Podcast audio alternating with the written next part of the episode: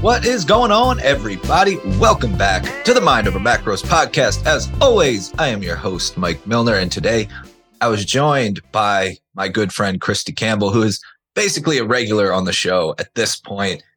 I always get amazing feedback anytime I have Christy on and we just hit record and have a conversation. We never talked really about what we're going to be discussing on the show. Uh, we typically just, you know, we're, we're in communication quite a bit. And I think it's important for anybody that is trying to improve their health or run a business or do something that you have people that you are kind of on the same journey with. And it's nice because we kind of check in on each other, see how things are going from a business perspective. And uh, it just owning a business can feel like you're on an island. It can feel very lonely.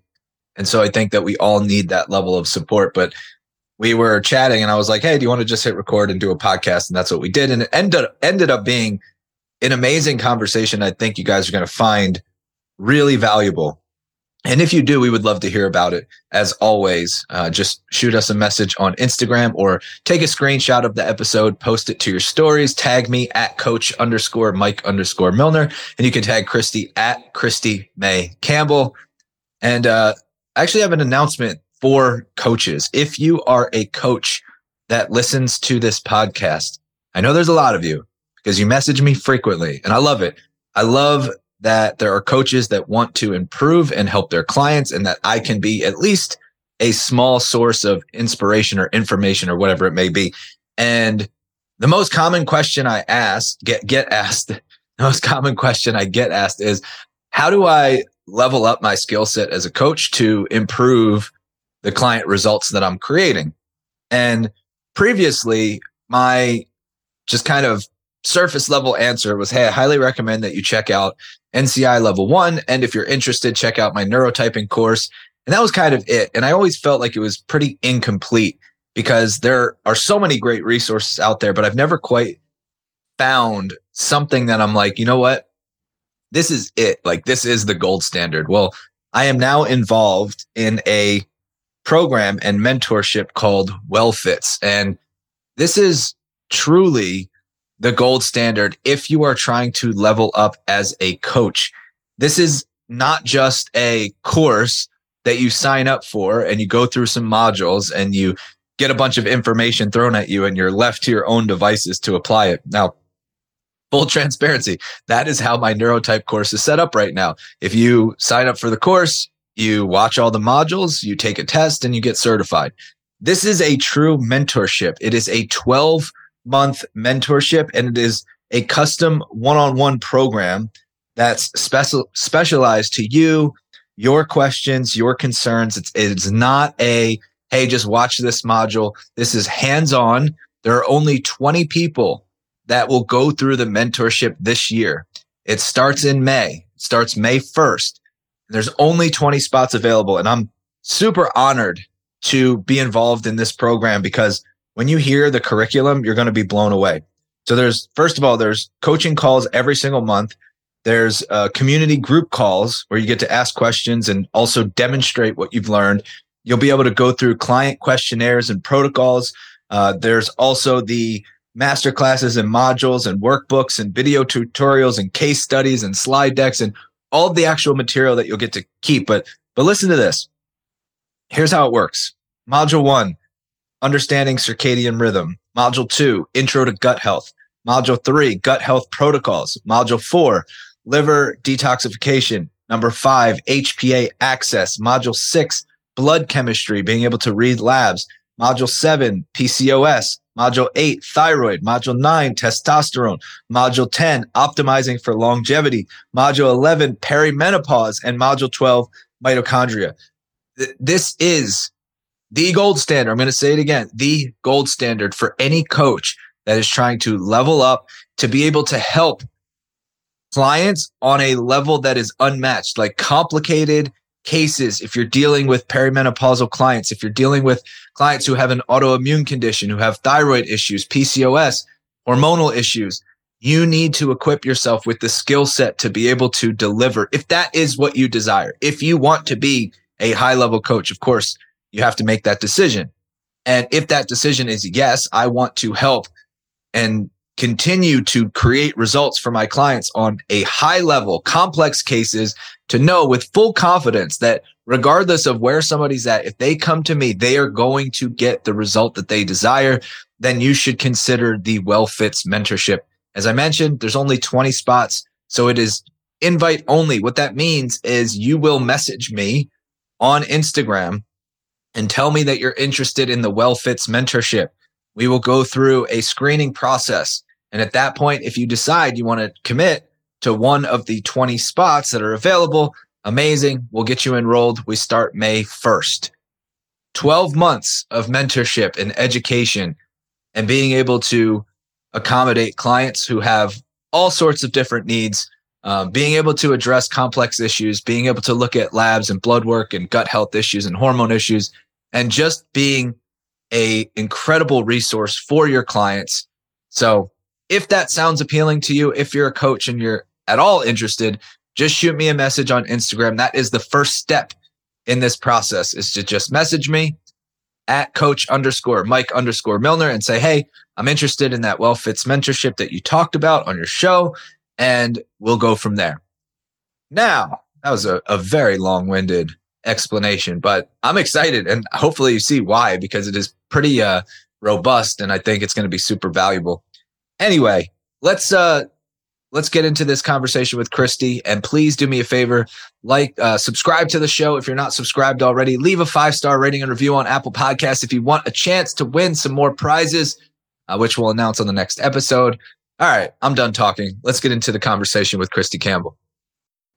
All right what's up everybody? I have a you you might as well be like the unofficial co-host of the show because you're definitely the most frequent guest. I don't even know what appearance this is, but Christy Campbell, welcome back. Uh, I don't feel like you need to do an introduction, but if you want to give me like the five five minute elevator pitch to uh, get things started, we can certainly do that. Well, I'm glad to be back. I'm happy to be the honorary co-host. Um, I don't know what this is, maybe four or five at least. Um, but that's probably because we talk all the time anyway. So why not share those conversations with people? Um, yeah, I guess the five minute background story on me is um, Mike and I actually met back when we were both kind of just getting started with our online coaching business, helping other people. Um, but before, I was definitely not a coach. Uh, like as a, I didn't. I guess what I would say is coaching came to me the same way it did to you, which was we we ended up needing our own personal transformation. We needed help, and a coach helped us, and so then it inspired an entire career shift. Uh, and so, you know, I grew up a pretty active, healthy kid, um, but I ate all the garbage. So I grew up thinking Gushers and Otis Spunkmeyer cookies and um, you know, Nutty Buddy bars were food. Um, definitely was like the fast food, loved my Burger King, my onion rings, my, you know, I would get onion rings and a Slurpee before soccer practice. And I just thought that that was normal food. Um, and then I thought healthy food was, you know, Weight Watchers meals or spray butter or low fat crackers or those kind of things. So I kind of had this weird idea of food growing up where I was eating mostly processed food junk. And then healthy food was kind of diet food. I'd watched my mom struggle with her weight her whole life. And I just thought, well, like, that's how you eat when you're overweight. And as a kid, I wasn't overweight because I was playing so many sports. Um, so although my nutrition was sort of not great, um, I didn't struggle with my weight. But if you fast forward, you know, going into the Navy, I had one botched knee surgery that turned into 10. Um, so I had 10 knee surgeries, so four ACL reconstructions, a microfracture, a bone graft. And then I had my first two kids, and all of a sudden I found myself 40, 45 pounds overweight. My baby weight had become my body weight. And so it was not just, oh, six weeks after I had a baby, I was overweight. No, no, no. Two years after my second son, I was 45 pounds overweight. And in this place where, because of all those knee surgeries, I thought, well, I can't exercise. I can't do all the things I used to do active growing up. And I only knew one way to try to lose weight, which was to eat healthy meant to diet. So I would do, I joined Weight Watchers like four or five times. I did a shake challenge. I did all of the things. I would drink slim fast meals. I was just looking for a solution because I was unhappy in my skin. So I felt happy as a mom. I felt happy as a professional, but I didn't feel like it felt like the real me was buried down beneath this bigger body um, that didn't feel good in clothes, that didn't feel confident.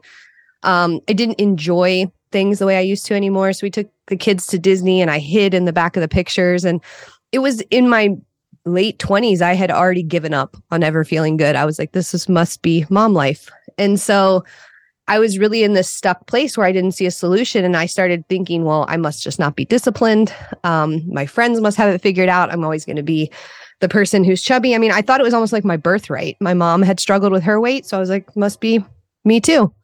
Um, and it wasn't until I met a coach, honestly. And at the time I didn't know anything was happening. I just joined a gym. I was thinking, okay, I'm to I'm to do this, but I was really still in the mindset of like this better work for me or I'm quitting. And I would go to, you know, step aerobics class and then go straight to the bathroom, get on the scale, see if it worked, you know, did I lose weight? And I happened to run into a coach and he invited me to his, you know, outdoor class in the park and there was a million reasons to not go and a million reasons why it wasn't going to matter, but I went anyway. And everything that he did in that class was terrible. It was all awful. Um, everything was hard. I couldn't do one push up. My knee, I had this big knee brace on. I dressed in all black because I was embarrassed about my body. Um, bear crawls were impossible. I mean, you name it. Every single exercise was just awful. And I remember thinking to myself, I cannot wait till this class is over. And uh, he walked by me as I was doing an exercise and he goes, I see an athlete in there. And it was like in that one moment, he saw something in me that I couldn't see anymore, that I thought was buried, that I thought was lost. He, as a coach, saw potential. And then he also knew how to get there. And he was like, I better see you back, you know, tomorrow or the next day, whenever the class, the next class was.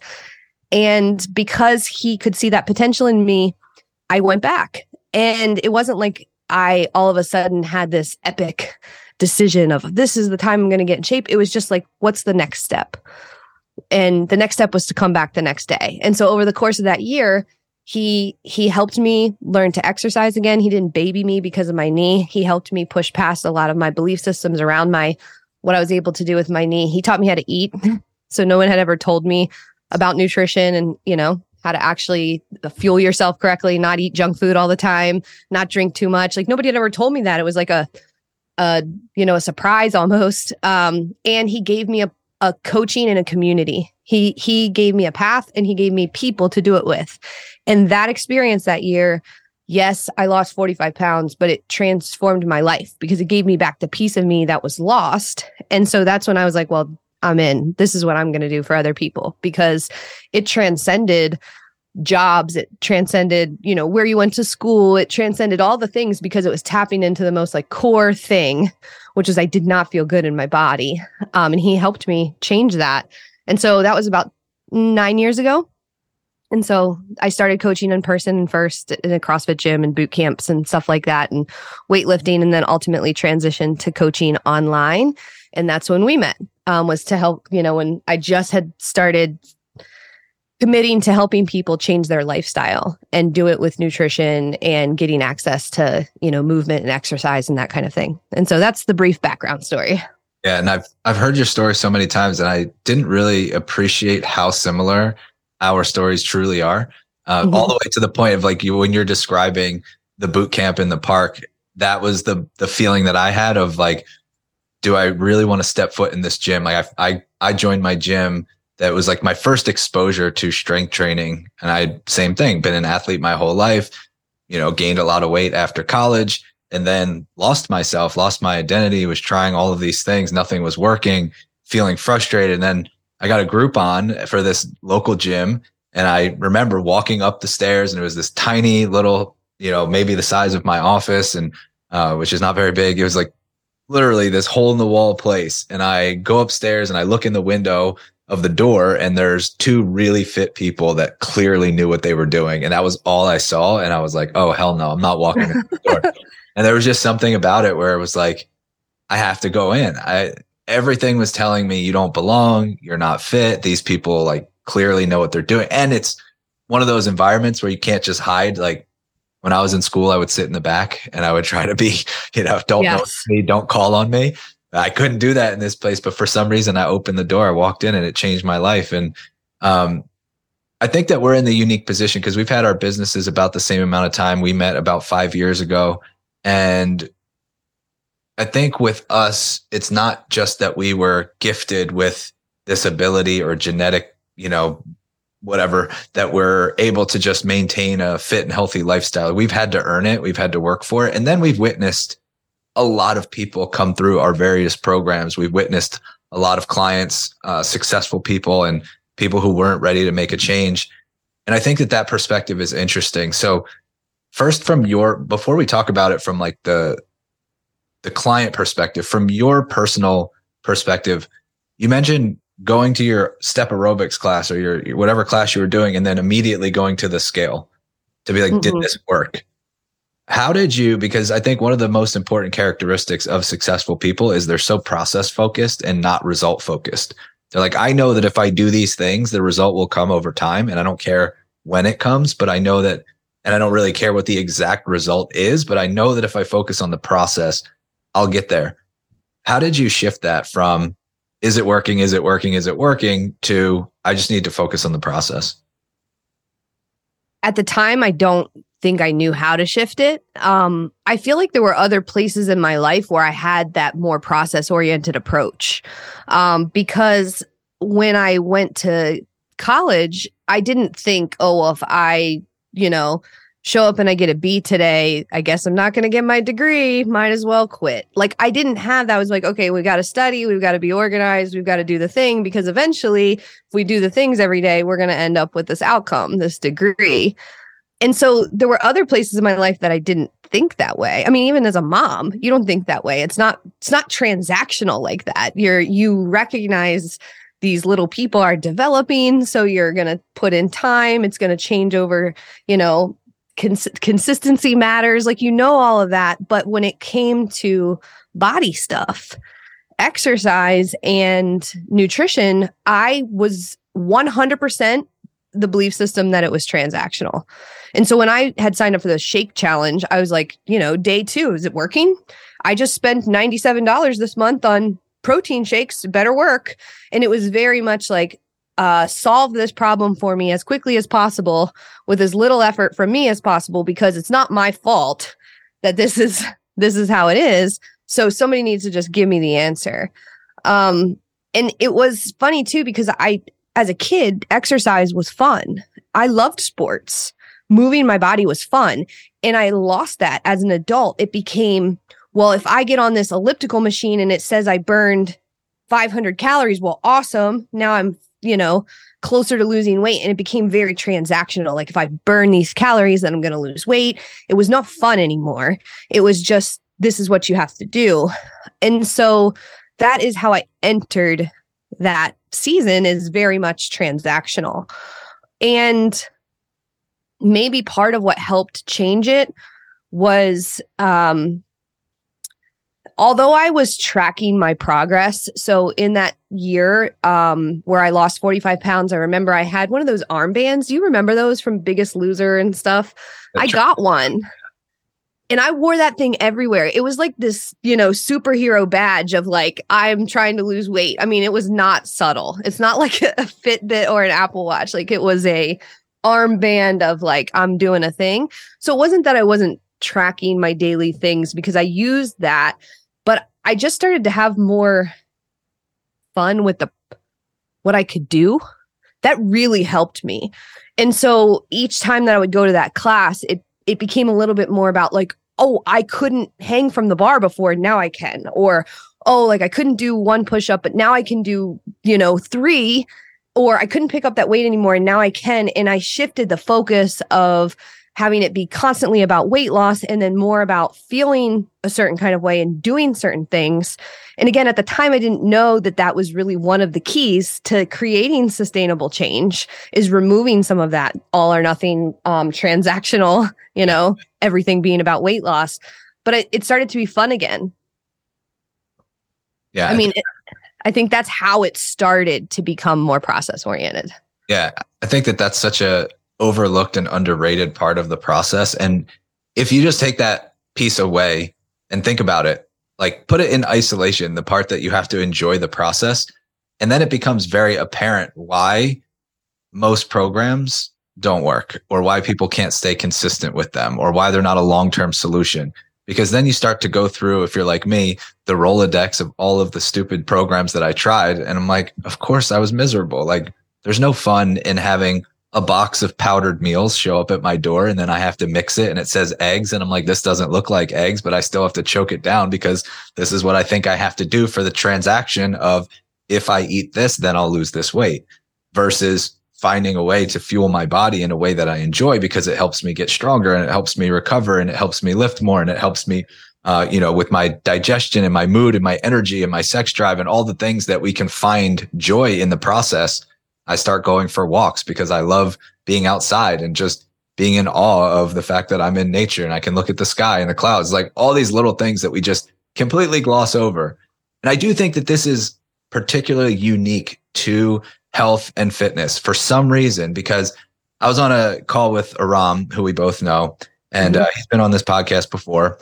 And he had an analogy where it was like that transactional nature. It's like if you went to work every day and like the first thing that you did when you got to work, you arrived, you pull up and you like knock on your boss's door and you're like, Hey, am I getting a raise today?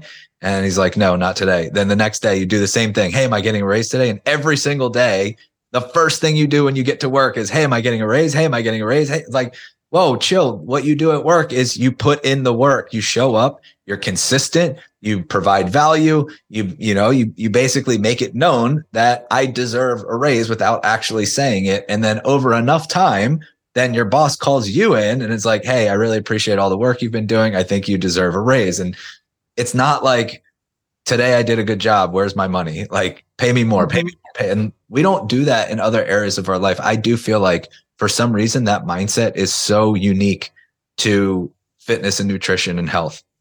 Mm-hmm. I mean, I think the only other place that people sometimes do it is maybe in finances, but maybe it's because they don't actually understand like longer term wealth growth. And I'm certainly not an expert, but I can think about it in that way. If you are payday loaning it all the time and you're like, let me get rich in this next thing. My friend told me about this, like, you know, microwave selling deal. So I'm going to trade in my paycheck, get this, and I'm buying these 17 microwaves so that we can sell them because we're all going to get rich. Like, we kind of know that that's silly but we do know people i'm sure we all know people who who do those kind of things. And we're like why? Don't do that. Like that's just not how you like get to a place of financial stability and you know maybe it could work but like probably not. And we can see it in that category and we know people who struggle with that. And then we have people i meet these incredible women who are so capable because in FitMe we we primarily only work with women. And so I meet these women who have who are physician assistant, who are paramedics, who are teachers, who are, you know, who are accountants, who have all of these things. They juggle incredible, you know, professional things or maybe they're just juggling their household like in this you know really organized and structured way and they just do all of the things and they payday loan their body. It makes me nuts because I'm like, you would never do this in any other category. But here you are, like you just told me you spent $2,500 on a powdered meal program because they promised you that it was going to solve all your problems. Like it's the same as the microwave thing. So let's talk about that because I think it's a really interesting point. And you mentioned like, oh, I spent $97 on this shake program, so it had to work. Or I spent, you know, $500 a month to have these. I think that's what I spent on Medifast when it was like boxes of powdered. I think it was 500 a month. And I barely like, I think I stood, stayed on it for a week, maybe. And then I had this expense that I wasn't using and this box of junk food that I wasn't eating. And I was still significantly overweight and trying to figure it out. I kept trying to solve the problem and spending more money and investing more money. And ultimately, through a lot of lessons and, and dollars out the door, I was like, I probably need somebody who can actually walk me through this process and hold my hand because clearly all of these shortcuts aren't working. And I've spent thousands and thousands of dollars, but I never once thought to myself, well, I spent money on this and I'm not where I want to be. So I'm never going to spend another dollar on my health ever again. But some people have that mindset. I had two people yesterday basically tell me the exact this scenario. They're like, I have the money to invest in myself, but I cannot get myself to do it because I've spent money in the past on things that did not work. And my analogy was very similar to like your knee situation. As you were telling that story, I was like, that kind of relates. My analogy was like, if you had a cavity and a dentist didn't fill it properly, would you be like, oh, well, I spent money. I'm just going to live with this cavity for the rest of my life. Or for your situation, the knee surgery didn't go well. So you're like, screw it. I'm not going to pay for another knee surgery. And like, I'm just going to live with this fucked up knee for the rest of my life. Like we, we wouldn't think that way. If you still have the problem, you're still going to invest in getting it solved. But for some mm-hmm. reason, there is this fear and this like paralyzation of I spent money on a program that didn't work, so I'm not going to spend money ever again on this thing that is so freaking valuable to me. And I know that it's bothering me. Like one woman was like, I wake up in the morning and I think about my weight. I go to sleep at night, I think about my weight. All I do is think about food. I'm obsessed. It's stressing me out. But yet, I don't want to spend money because even though I have it, I spent money in the past and it didn't get me to where I want to be. Um, mm-hmm. Can you mm-hmm. talk talk to that for a little bit? Yeah, I mean, the funny thing too is that some of us have spent money on all those things because we genuinely didn't know better. I would say in some ways, like let's we'll start with that. If you like you and I talked about, we kind of grew up just 80s, 90s kids, if you grew up in that time period, low fat was the thing. You know, Atkins was the thing. Like it was inundating you with diet culture. Like there are a lot of reasons you might have entered adulthood with sort of a skewed version of nutrition, especially if, again, like that was a season of all processed food is better. And so you're thinking this. And so I get it. We, we might have entered into adulthood with, uh, starting maybe with less skills than we need around how to do nutrition, exercise, taking care of ourselves. And that only gives you a pass for so long. Honestly, it doesn't give you a pass at all. It's just where you're starting at. And then you have to own it from there. And so what's funny is when we pay money for things that are not actually solving that problem. You're not actually learning anything about nutrition, how to take care of yourself. You're not actually developing a long-term exercise or you know, movement routine. You're not actually dealing with your mindset and relationship with food. You're just spending money to lose weight. You are not addressing the problem that you entered adulthood with potentially. And so it's almost irrelevant that you spent that money because you didn't spend it on actually fixing the real problem. And so I've gone back and forth because I felt for a long time like, well, part of this isn't my fault. And that's the wrong mindset. You can understand your background and history and acknowledge that it's part of your story now and it's kind of where you're starting but it doesn't change the fact that you have to own where you are now. And if you wake up in the morning and you're obsessed with your weight and you're thinking about it and all day long it haunts you and you go to bed and you think about your weight like you were talking about with your with your person you have to own that reality and do something about it. It doesn't matter how you got here. It's it doesn't matter anymore. Um and i think i I didn't know that because that same that transactional mindset that we were talking about was very much like a not ownership mindset. It was this isn't really my fault, so I'm just going to pay the money and you're going to solve this problem. But the problem with that is exactly what you're saying. When it doesn't work, then you're like, "Well, I wasted money. Either I couldn't follow through, the thing didn't work, whatever." Um and it gives you that that failure feeling. It gives you that feeling of um, letting yourself down, letting other people down, um, having something be fundamentally wrong with you that the powdered shake program or the meal replacement plan didn't work long term. But those things were never designed to work long term. They were never, ever designed to help you create long term success. In fact, they are not even allowed to claim that they can because they are not. Um, and so I, I I understand why someone would feel like that. I genuinely do because if that's how you've entered into this moment now with that background, it can feel like that. But um, if you haven't invested anything in solving it long term, then you're actually starting at the very beginning. Yep. I think it's illustrating the difference between fault and responsibility.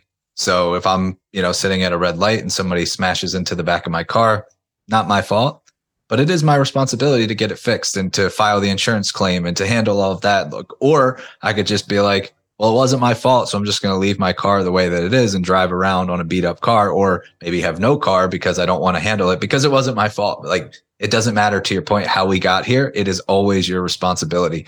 Um, but I, I know that there's going to be somebody that's listening that says, you know, I, I recognize what you're saying in learning the lessons of I invested in transactional programs or meal replacements or shakes or whatever it is. And I, I, I recognize it. I recognize the difference between being like, all right, I'm going to shell out this money for a program that promises me, you know, extreme weight loss and very transactional. I didn't learn anything about how to heal my relationship with food or how to build healthy habits or how to take care of myself, move my body in a way that I enjoy, all the things that, that we know make a difference. And I recognize the disconnect, but then I tried to find somebody who I thought was going to be the right fit for me as a coach. And I thought that I had the right person and I invested in a coaching program and it still wasn't the right fit for me. So that's more money that I've invested thinking that I was getting the solution that was promised because this person told me they were going to teach me about habits. They told me they were going to teach me about sustainability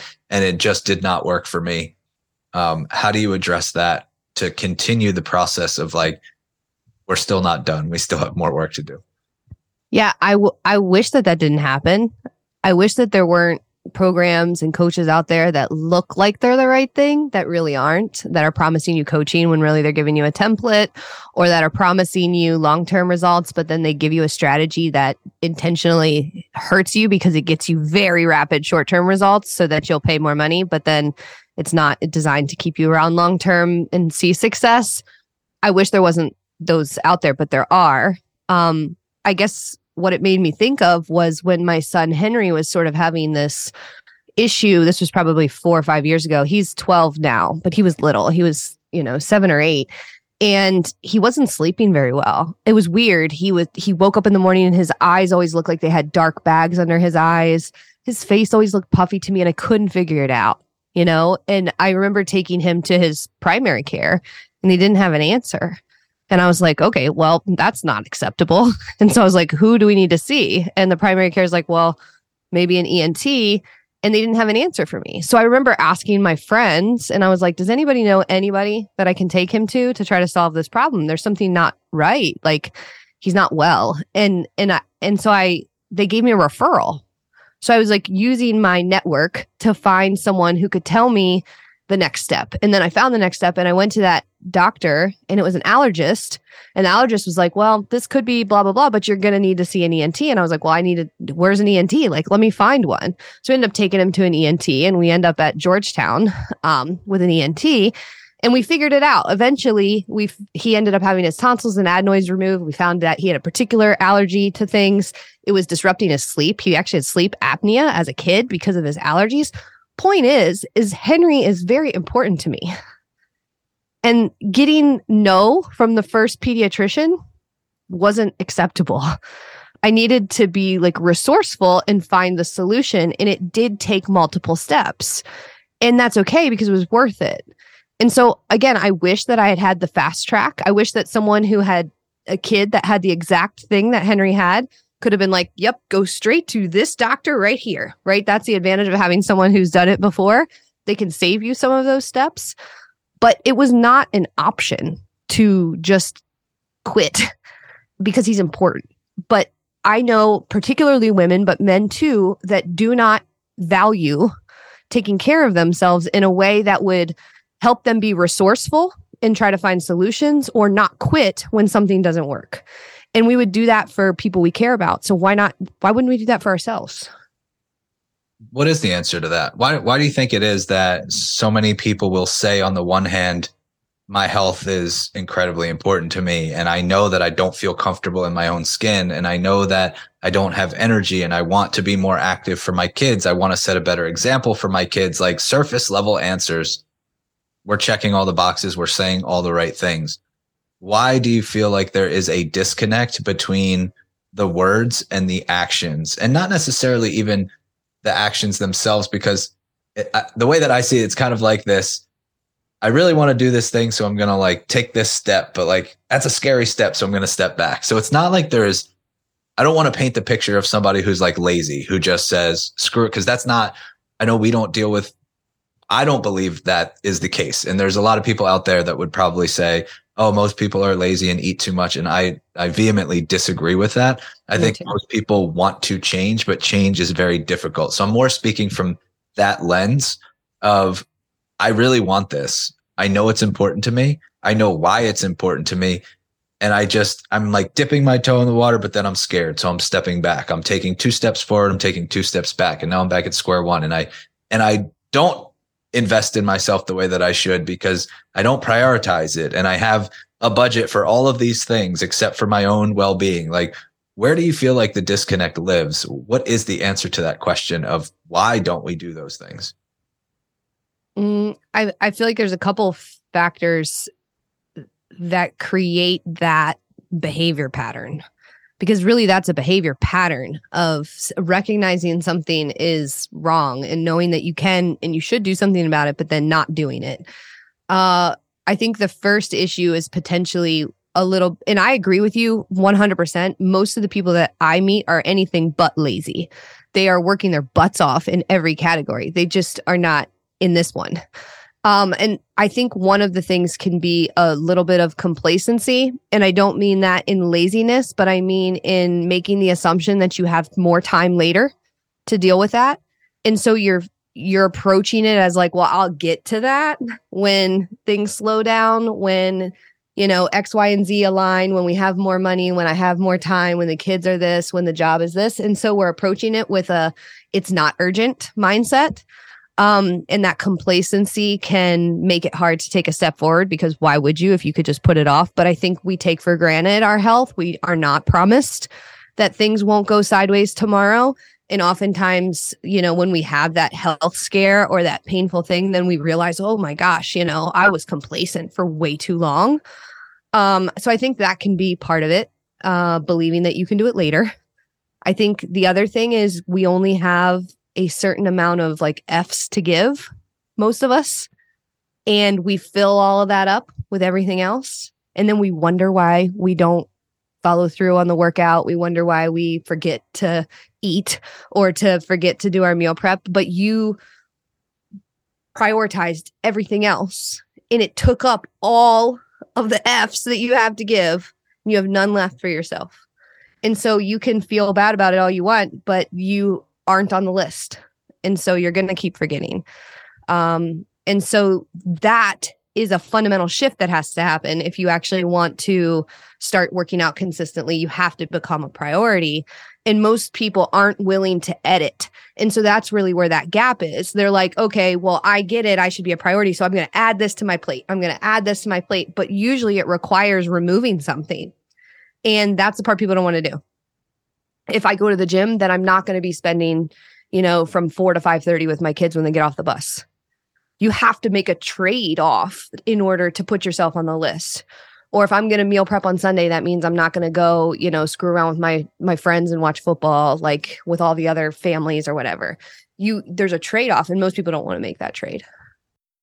I want to take a brief pause in this conversation with Christy to tell you about my favorite supplement on the planet which is, of course, Serenity Gummies by Cured. If you are struggling with sleep at all, if you're struggling with if anxiety, racing thoughts at night, if you know that you're leaving results on the table because you're overly stressed, you're not sleeping as well as you could, and you need a little extra insurance to help you overcome anxiety, to eliminate those racing thoughts in your brain, to get you some quality sleep, Serenity Gummies by Cured that's the way to go. I've been loving the clementine flavor, by the way. Uh, they have a passion fruit and they have clementine. Clementine is delicious. Uh, it is an acquired taste, by the way, but it gets the job done. It is literally my favorite supplement. I've been saying that for a while and nothing has surpassed it to this point. If something does, I will be fully honest and I will tell you. But right now, it's still my favorite product to take at night to help me with sleep. And they have an amazing line of products. And of course, you get 20% off because you are a brilliant Mind Over Macros listener. So all you have to do is go to curednutrition.com and use code POPFAM. That's P O P F A M for 20% off any of their products. As long as it's not already bundled and discounted, you will get your 20% off. I highly recommend starting with the Serenity Gummies if you need help with sleep. If you're struggling with anxiety, start with their broad spectrum CBD. But truthfully, just go to the website, go to curednutrition.com and just look through their products and see what might be the best fit for you. And when you make that selection, use code POPFAM to get 20% off. Uh, for me personally, it's the Serenity Gummies. If I need a little extra help with sleep, I'll either do the Zen caps or the night caps. I will also do the Rise product if I need a little more focus. And the broad spectrum CBD is great for anxiety. So if I'm waking up feeling a little anxious, I'll do the broad spectrum CBD and it's super helpful. So curednutrition.com, code POPFAM, 20% off. And now let's get back to this conversation with Christy. It's interesting when you talk about like the, I'll do it later, the, you know, delay. Uh, I always talk about like your relationship with your future self and how we either treat that person like a stranger or a superhero and the stranger is the where I'm going to make a decision right now that serves me but harms my future self.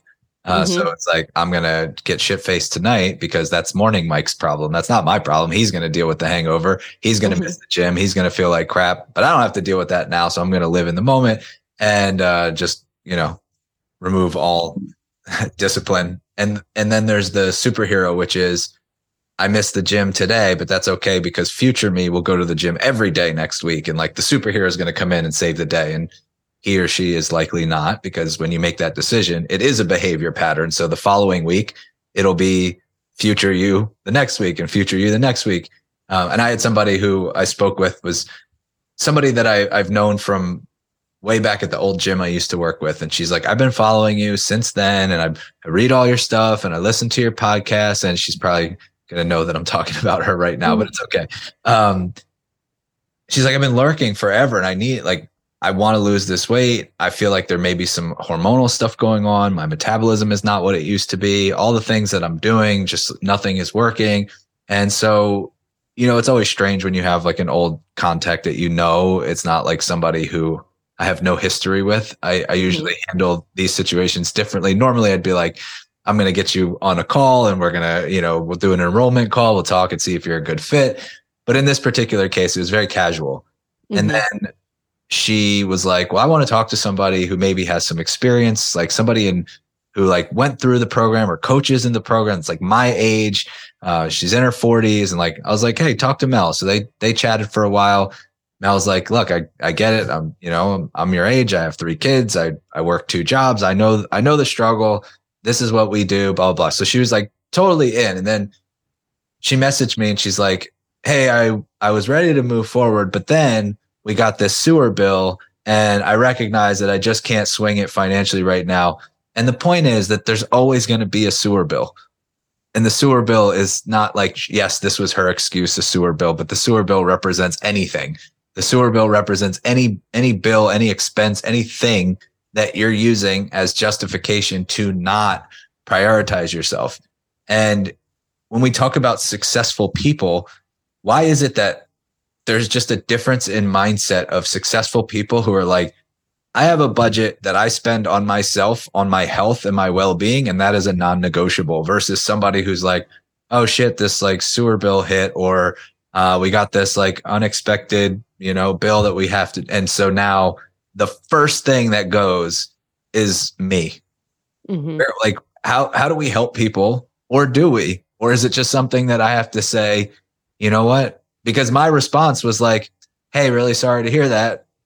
you know, reach out when you're ready." Because I'm not in the business of trying to convince somebody that they should prioritize themselves. But then in the back of my mind, I'm like, every fucking month there's going to be a sewer bill, and and yep. it's already been years so how much more time do you want to waste? But I don't want to go down that path if it's if I'm just wasting my breath.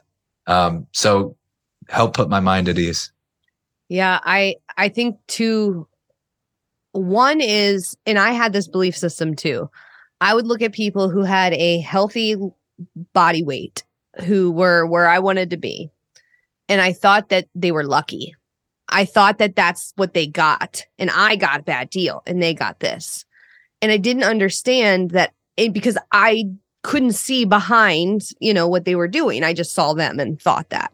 And so I didn't understand that most of the people who live eh, who are a healthy body weight, who have a good body image, who feel energized, who have generally have that healthy lifestyle, they are investing in themselves in a whole bunch of different ways, but you don't know it. You just see the body and you're like, well, how do I get that body? How do I get there? How do I lose that weight? And so there's almost this um, disconnect because you think something is true and it's not true, right? Like you think they just automatically got that way, but that's not true.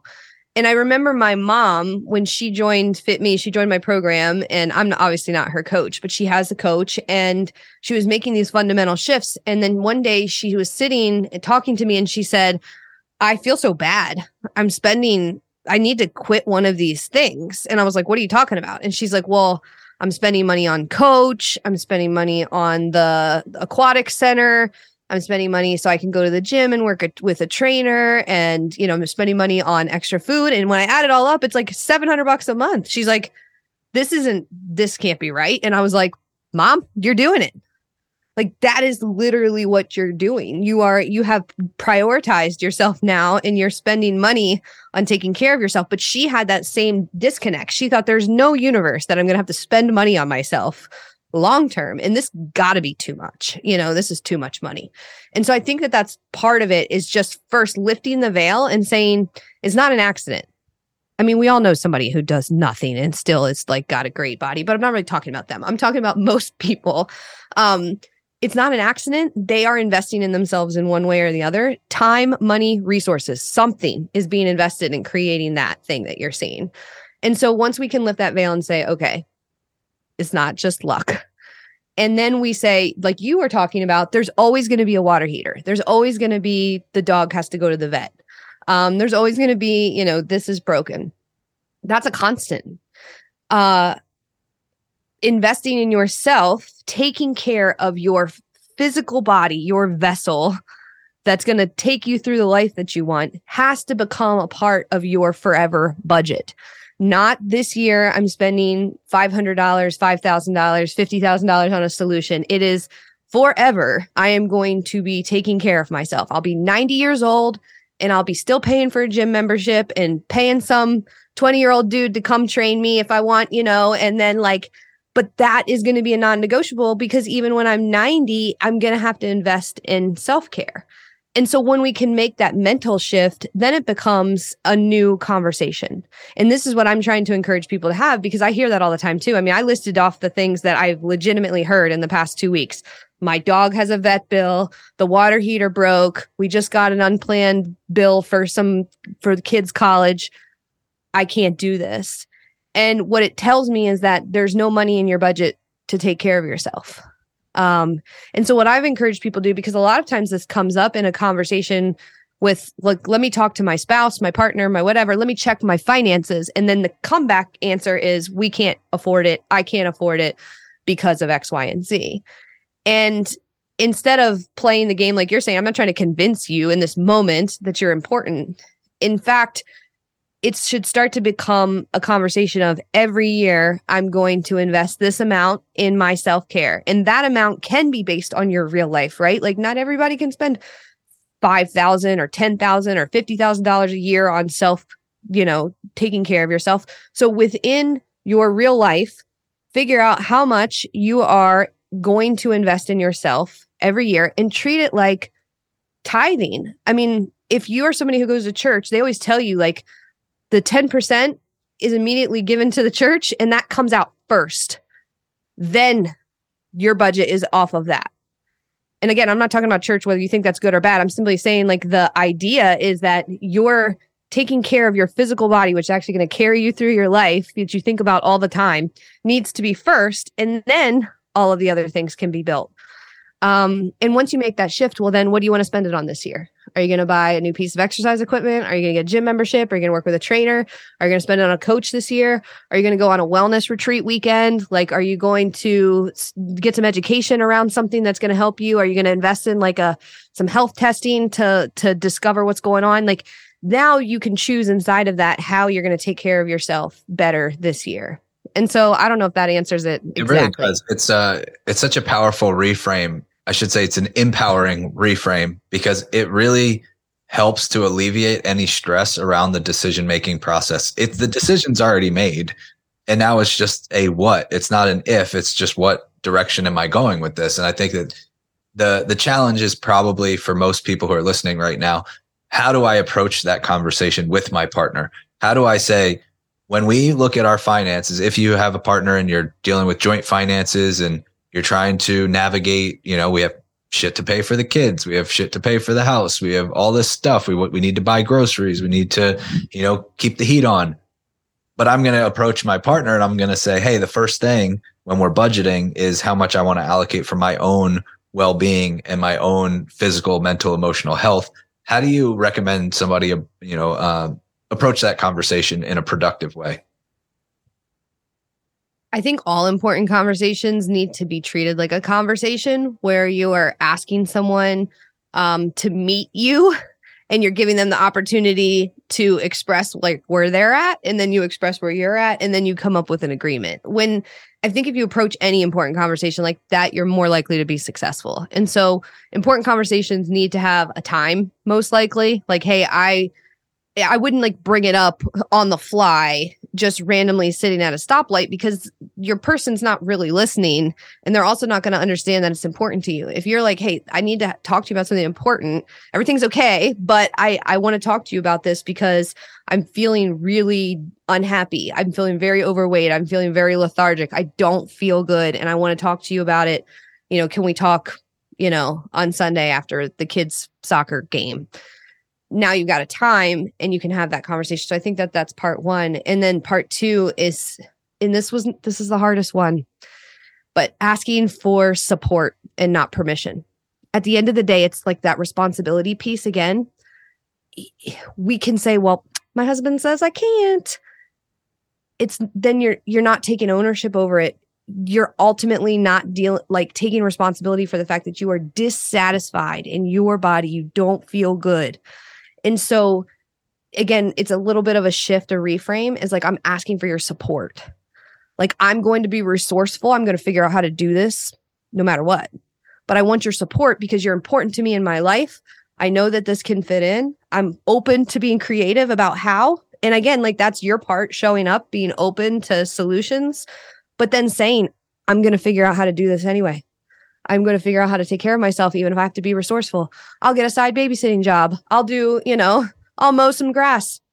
I, it drives me bananas when grown ass adults say that they can't, they tell me they're miserable, miserable in their body and that they think about it all the time. Their health's deteriorating, their joints hurt, their physical body hurts.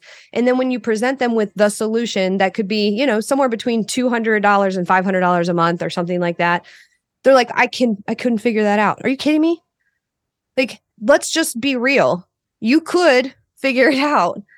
It's just we haven't even allowed ourselves the idea to become resourceful to solve this problem because it's still not in that category for us. It's still in this like luxury. One day I'm going to take care of myself. One day when I can afford it, I can have something as good as coaching or as good as a trainer, as good as a gym membership. No.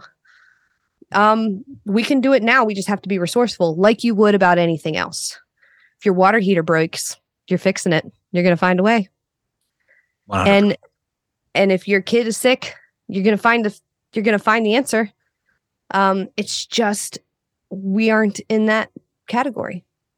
So, what would you say is the difference if I gave you two avatars and I'm not going to give you any background about them? I'm just going to present the situation of both struggling, both frustrated, not happy in their own body, want to make a change. And neither one of them can quote unquote afford it. And the one says, I can't afford it. Sorry, I'm out. And the other says, I can't afford it, but I'm going to get resourceful and make it work. What, what do you feel like is the fundamental difference there? Because we see that play out all the time. What do you feel like is mentally the difference between the two? I, I really do think it's the priority thing. I do. I, I think that once it becomes a priority to the point that we understand what it's costing us and it's no longer acceptable, then we get resourceful. We know how to do this. We know how to be resourceful in other areas. We just don't apply it to this category. We know how to be consistent in other areas. We don't apply it to this category. We know how to, you know, set goals in other areas. We just don't apply it to this category. It's so weird that we have this bubble that we think, you know, it those things don't apply, but success is repeatable. The things that you do to create success in other parts of your life, you can apply to this.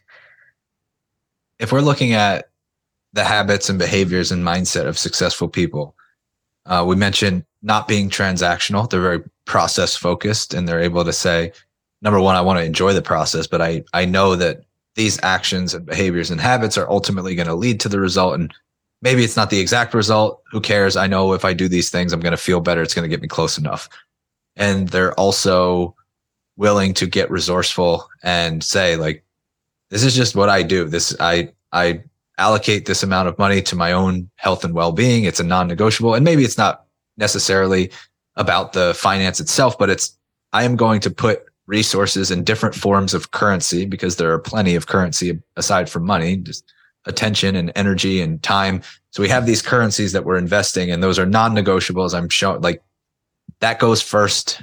I prioritize myself, and then everything else gets filled in after that.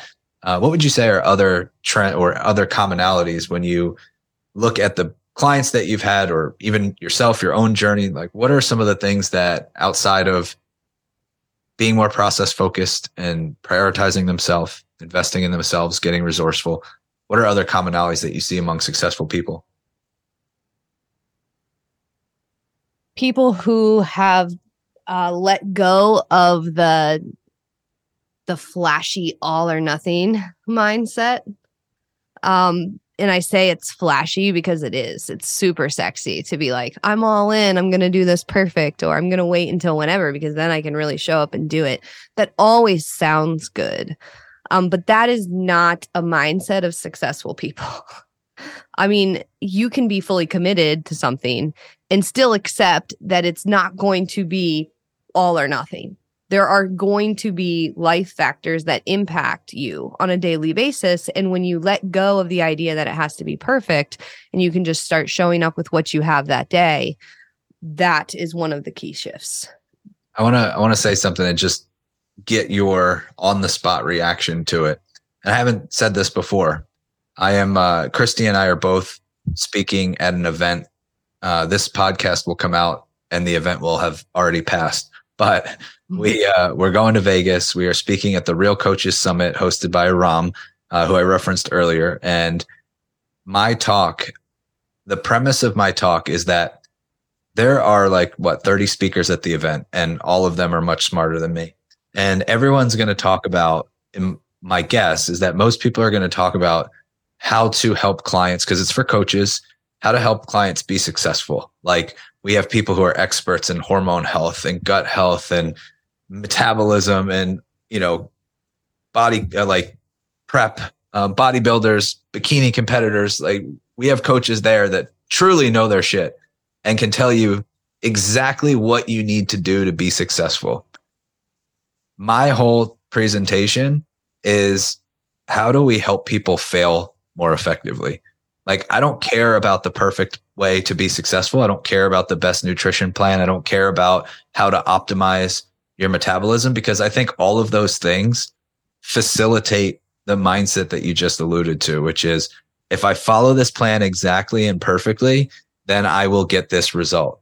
What I want to do is teach people how to fail and fail more effectively and go into the ugly part of the process that we often skip. Like the binging, the overindulging, the poor relationship with food, the mindset issues, the labels that we put on ourselves, our identity issues, our self-limiting beliefs, like the stuff that just gets swept under the rug. And it's like, but no, here's the path to success. Like just just go back on this track because I have the perfect track for you. What are your thoughts on that? Teaching people how to fail. I love teaching people how to fail and how to start over. Both. I think they go together and one is sort of while you're in the process you're accepting that you know you might make mistakes or that you you maybe you committed to you told your coach or you told yourself that you were going to this weekend not have all of the shenanigans that you normally do on the weekend. And you were pretty good Friday and then Saturday came around and life went sideways and then by Saturday night you were like F it. You guys ordered food in. It was not what you had told yourself. And then Sunday morning you were pissed. You ended up just going ahead and getting the donuts and whatever. Then the rest of the day Sunday wasn't so bad, but that's how your weekend went. And you had told yourself that that wasn't going to happen. And so when you're in all or nothing, you failed. You failed. You failed the whole thing. You didn't keep your commitment. You F you fucked up. You better start over. New commitment time. But when you shift into like what you're saying, which is sort of embracing the it the mistakes or the you know not succeeding or failing or you know people call it like failing forward you say, well, okay, I I did get Friday pretty well. Saturday morning was fine. You know, I did make these choices and then Sunday wasn't good or Sunday Saturday night didn't go well. Why didn't that go well? So instead of just giving yourself a scorecard, okay, well, I was like six out of 10. I guess I did okay. Like, that's fine. That's better than all or nothing. But the real magic is to say, like, why did Saturday go sideways? Turns out I skipped lunch. And because I skipped lunch, then when X, Y, and Z happened, I was starving and I had no capacity to make a def- different choice. So we ended up ordering pizza and so on. And so then now you've taken what could be a failure and said, like, I figured it out. if I eat lunch before we go to 75 kid activities, I'm probably going to be more successful. And now you have a solution for next weekend. And so that's what that looks like in action. You're basically learning while you're doing it. And that's a completely different approach. I think that that is like at the crux of I think that is where success happens. I think the the ability to understand that it's not just, oh well, I fucked this up and I'm gonna just sweep it under the rug and power through because then you repeat the same mistakes. You've never actually learned why this failure happened. I, my belief is that quote unquote failure is nothing more than in that moment, there was a reason why that was the better decision. Like it was the better decision to eat a pint of ice cream. It was the better decision to skip the gym. It was in the moment. You may be able to take a step back days later and be like, no, it wasn't the better. Just in the moment for you, it was the better decision. Why? And mm-hmm. then we can get to the root of that. Like maybe it was the better decision because you didn't take any time to recharge your batteries all week. So in the moment, you were on empty and it was the better decision to recharge with a pint of ice cream. It served you more in that moment. Okay, great. Well, now we understand why that happened. And we know that we can't go an entire week without recharging our batteries. Otherwise, the pint of ice cream is the better decision. I think that that is exactly how success is actually created by leaning into those failures and not just being like, get back on track because we know that the path to success looks like this. I think that we're, we're playing with fire on the all or nothing mindset if we always take that approach. Um, so the last thing I want to ask you is for somebody who's listening and is like, I struggle with all of these things. I struggle with the transactional mindset. I struggle with an all or nothing mindset. I struggle to invest in myself and prioritize myself, but I want to change these things. Help me. Well, what you said before about investing in yourself, I think is an important um, reminder before I answer that is that how you would change those things is going to require investment. Now it's resources. It could be money, but it could be time. It could be attention. It could be energy. And so you can, knowing that you are going to have to invest in the solution. I think that's the first step there's no magic quick fix here, right? We're not selling microwaves out of the back of a car and getting rich. Like you have to decide, okay, I'm going to invest in this somehow, some way. And so if you don't have the money, well, then guess what? You're going to need to be extra resourceful to find the answers. You're going to have to be extra organized to make your plan and you're going to have to be resourceful. Get your butt on YouTube, start looking up videos, start learning, going through that process. You can do it. Um, on your own. You truly can. It's just, do you want to do it on your own? Would it serve you better to have a plan, to have someone help you? And again, it could be an accountability buddy, right? You could just be like, Hey, I'm going to reach out to my friend at work who seems to go to the gym every day. And I'm going to ask her, can I go with you? And so putting yourself out there and saying like, I might not be the most successful if I do this on my own is probably the next thing. You want to make these changes, we'll start acting. Stop thinking about it. Like in, in the person that you just described, like I, they're listening to this and they're thinking, that's me. I'm transactional. I, you know, I do, I do have the all or nothing mindset. I really struggle with budgeting for myself in any category, resources, time, money, energy, all of it. That is me the solution isn't to find the perfect plan, it's to start doing something about it. And while you're in motion, then you start learning. And so that's another big disconnect that I think people have is like, well, let me do some homework. Let me do some research. Let me talk, you know, figure out when it's going to you're you're wasting more time. You're better off joining the gym that you think is going to work, realizing you don't love it because of X, Y, and Z, and then find the next one. Move on. You learned why it didn't work. Now you're moving to the next thing, and okay, that one works better, but you wouldn't have even known that had you not put yourself in motion and start doing it. Another thing that I tell people is like you sometimes you can't discover the problems that you need to solve until you're until you're actively doing something about it.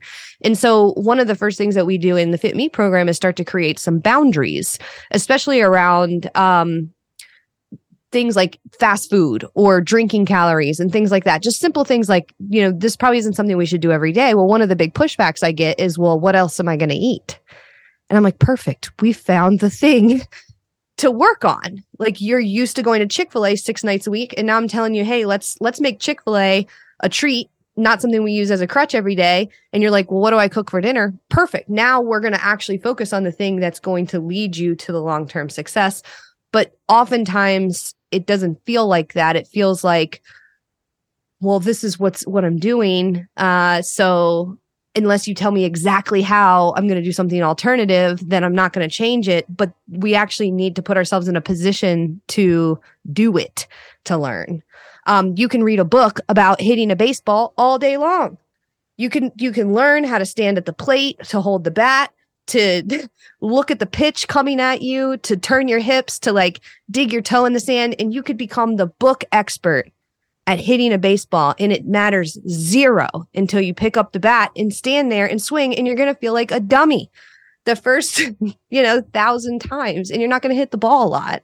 But if you've if you start to actually swing the bat, then all of a sudden you're going to start to get better. And I would argue that that is a faster way to get better than the book version. Like I, I think ultimately the quote that comes to mind is overthinking gives your problems life and action starves them. And I mm-hmm. think that's at the end of the day, that's what it comes down to. You're not going to solve the problem by doing more research, by reading more. Like the baseball analogy is spot on because you read the first book and then you master maybe hitting a fastball, but now you actually have to put it into practice. But you didn't learn the book about a curveball. So now you have to read another book to read about a curveball. Then there's a slider and then there's a changeup. And now you've like six books deep and you still can't hit a freaking baseball because you haven't actually swung a bat. So just do it, pick up the bat, start swinging. And then you realize, oh, there's various pitches that I need to learn how to hit, but I'm going to learn by doing because now mm-hmm. that I can hit a fastball, I'm going to figure out how to hit this curveball. I'm going to recognize it. I'm going to see it earlier and I'm going to adjust. And that is the game that we're playing. It's picking up the bat and swinging and then figuring it out as you go. I think every time we try to wait for the perfect opportunity, the perfect uh, amount of research or homework that we need to do, it is a delay tactic. It is out of fear and uncertainty. And when you find yourself in that pattern, it's just an awareness thing I recognize that in my brain, it's telling me I need more research. I need more time. Can I challenge that thought? Because now that I'm aware of the thought, I have the ability to say, is this rooted in truth? Do I actually need more research or more time? Or is this something that has been a problem for 10, 20, 30 years and I just need to do something about it? Mm-hmm. The other thing I- you mentioned is with resources is the doing something maybe you don't have the finances. I know that you offer like anybody could follow you, participate in a lot of the free stuff you have and make a lifelong change. Mm-hmm. Um, talk about that, like the things that you offer, um, how people can find you and just, um, you know, want to give you a chance to, because anybody has the ability to follow you for free on social media, to join your Facebook community. Um, I know you have free, uh, little like challenges and things that you do as a community that are very supportive and helpful and empowering. So um, just wanted to make sure that you highlight that. No, I appreciate that. And I think uh, I like this idea of baseball, this whole baseball concept. My brain's going to be thinking about this for a little while because it it almost parallels this too because I want to be part of helping people who are in motion get better faster. And so like there's YouTube content, right? You could you, if you were determined to learn how to hit a baseball and you got a bat and you got a ball and you're just starting, having some of those YouTube videos would be helpful, especially if you're practicing, right? That's the only reason they would be helpful. If you're out practicing, you could get some free stuff and learn.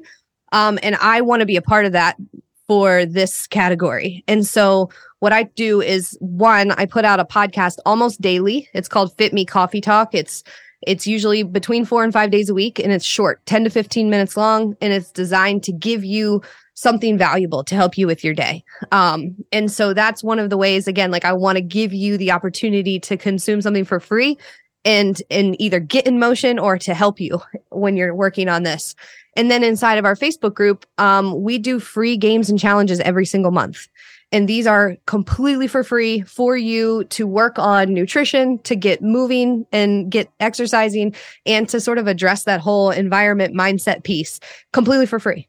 Um, and I always tell people you can find success with Fit Me in, you know, a couple of different ways and being motivated to show up and consume the free stuff and do it, not just consume, but do it like we talked about, you can make progress. Um, and then what I want to offer too, and what we do offer is obviously a coaching program. Our program's a year long and it's designed to create this fundamental lifestyle shift in nutrition, exercise, and your mindset. And it's very similar to this whole baseball concept, right? If you are like, I got to get better faster, it's going to take me six years to do this if I do it this way. I need some help. I want to do it faster. That's what coaching is. We will cut out some of the pain because we will take you there faster. We've done it before, we've done it many times. We will save you some of the mistakes along the way. You still have to do the work. Can't swing that bat for you, but I'm going to make you get there faster. We're going to hit the ball farther and sooner if you get a coaching. And so if that is something that you want, then we offer that. And so that's how I like to think about coaching. You can, if this is your only option, you can do this on your own you're still going to have to do the work um, and just take in those free resources that we put out and go for it. But if you want to get there faster and you want to hit that ball farther, we're here to help you. Um, and so that's kind of what our programs are. Yeah, no, that's really well said. Um, and for anybody that wants to follow you, where's the best place to connect with you on the socials? Uh, so two, I would I would say two places. One is that podcast, Fit Me Coffee Talk. Um, so subscribe to the podcast. And the second place is on my Instagram account. Um, it's Christy May Campbell. And uh, I try to put as much as I can in my stories. And so, you know, I do do feed posts and stuff like that. But if you're going to follow me, then follow my stories because I try to share my real life. I try to give you previews into the things that you might want to take advantage of, like those free opportunities um, to learn, to do, um, to grow. And I also just am showing you my real life because I am not like some magical coach who has it all figured out. I have three kids. Um, you know, I'm on like trying to juggle being a mom, trying to take care of them, take care of myself, do it in real life. And so I show you that so that you can see that I'm not perfect and we can kind of do this together. Awesome. I appreciate the time as always. Uh, there's always, um, I always take something away from our conversations and I feel like it's super insightful. And I'm excited to see you in real life in a couple days. Me too. All right. Me I will too. talk to you soon. Thank you.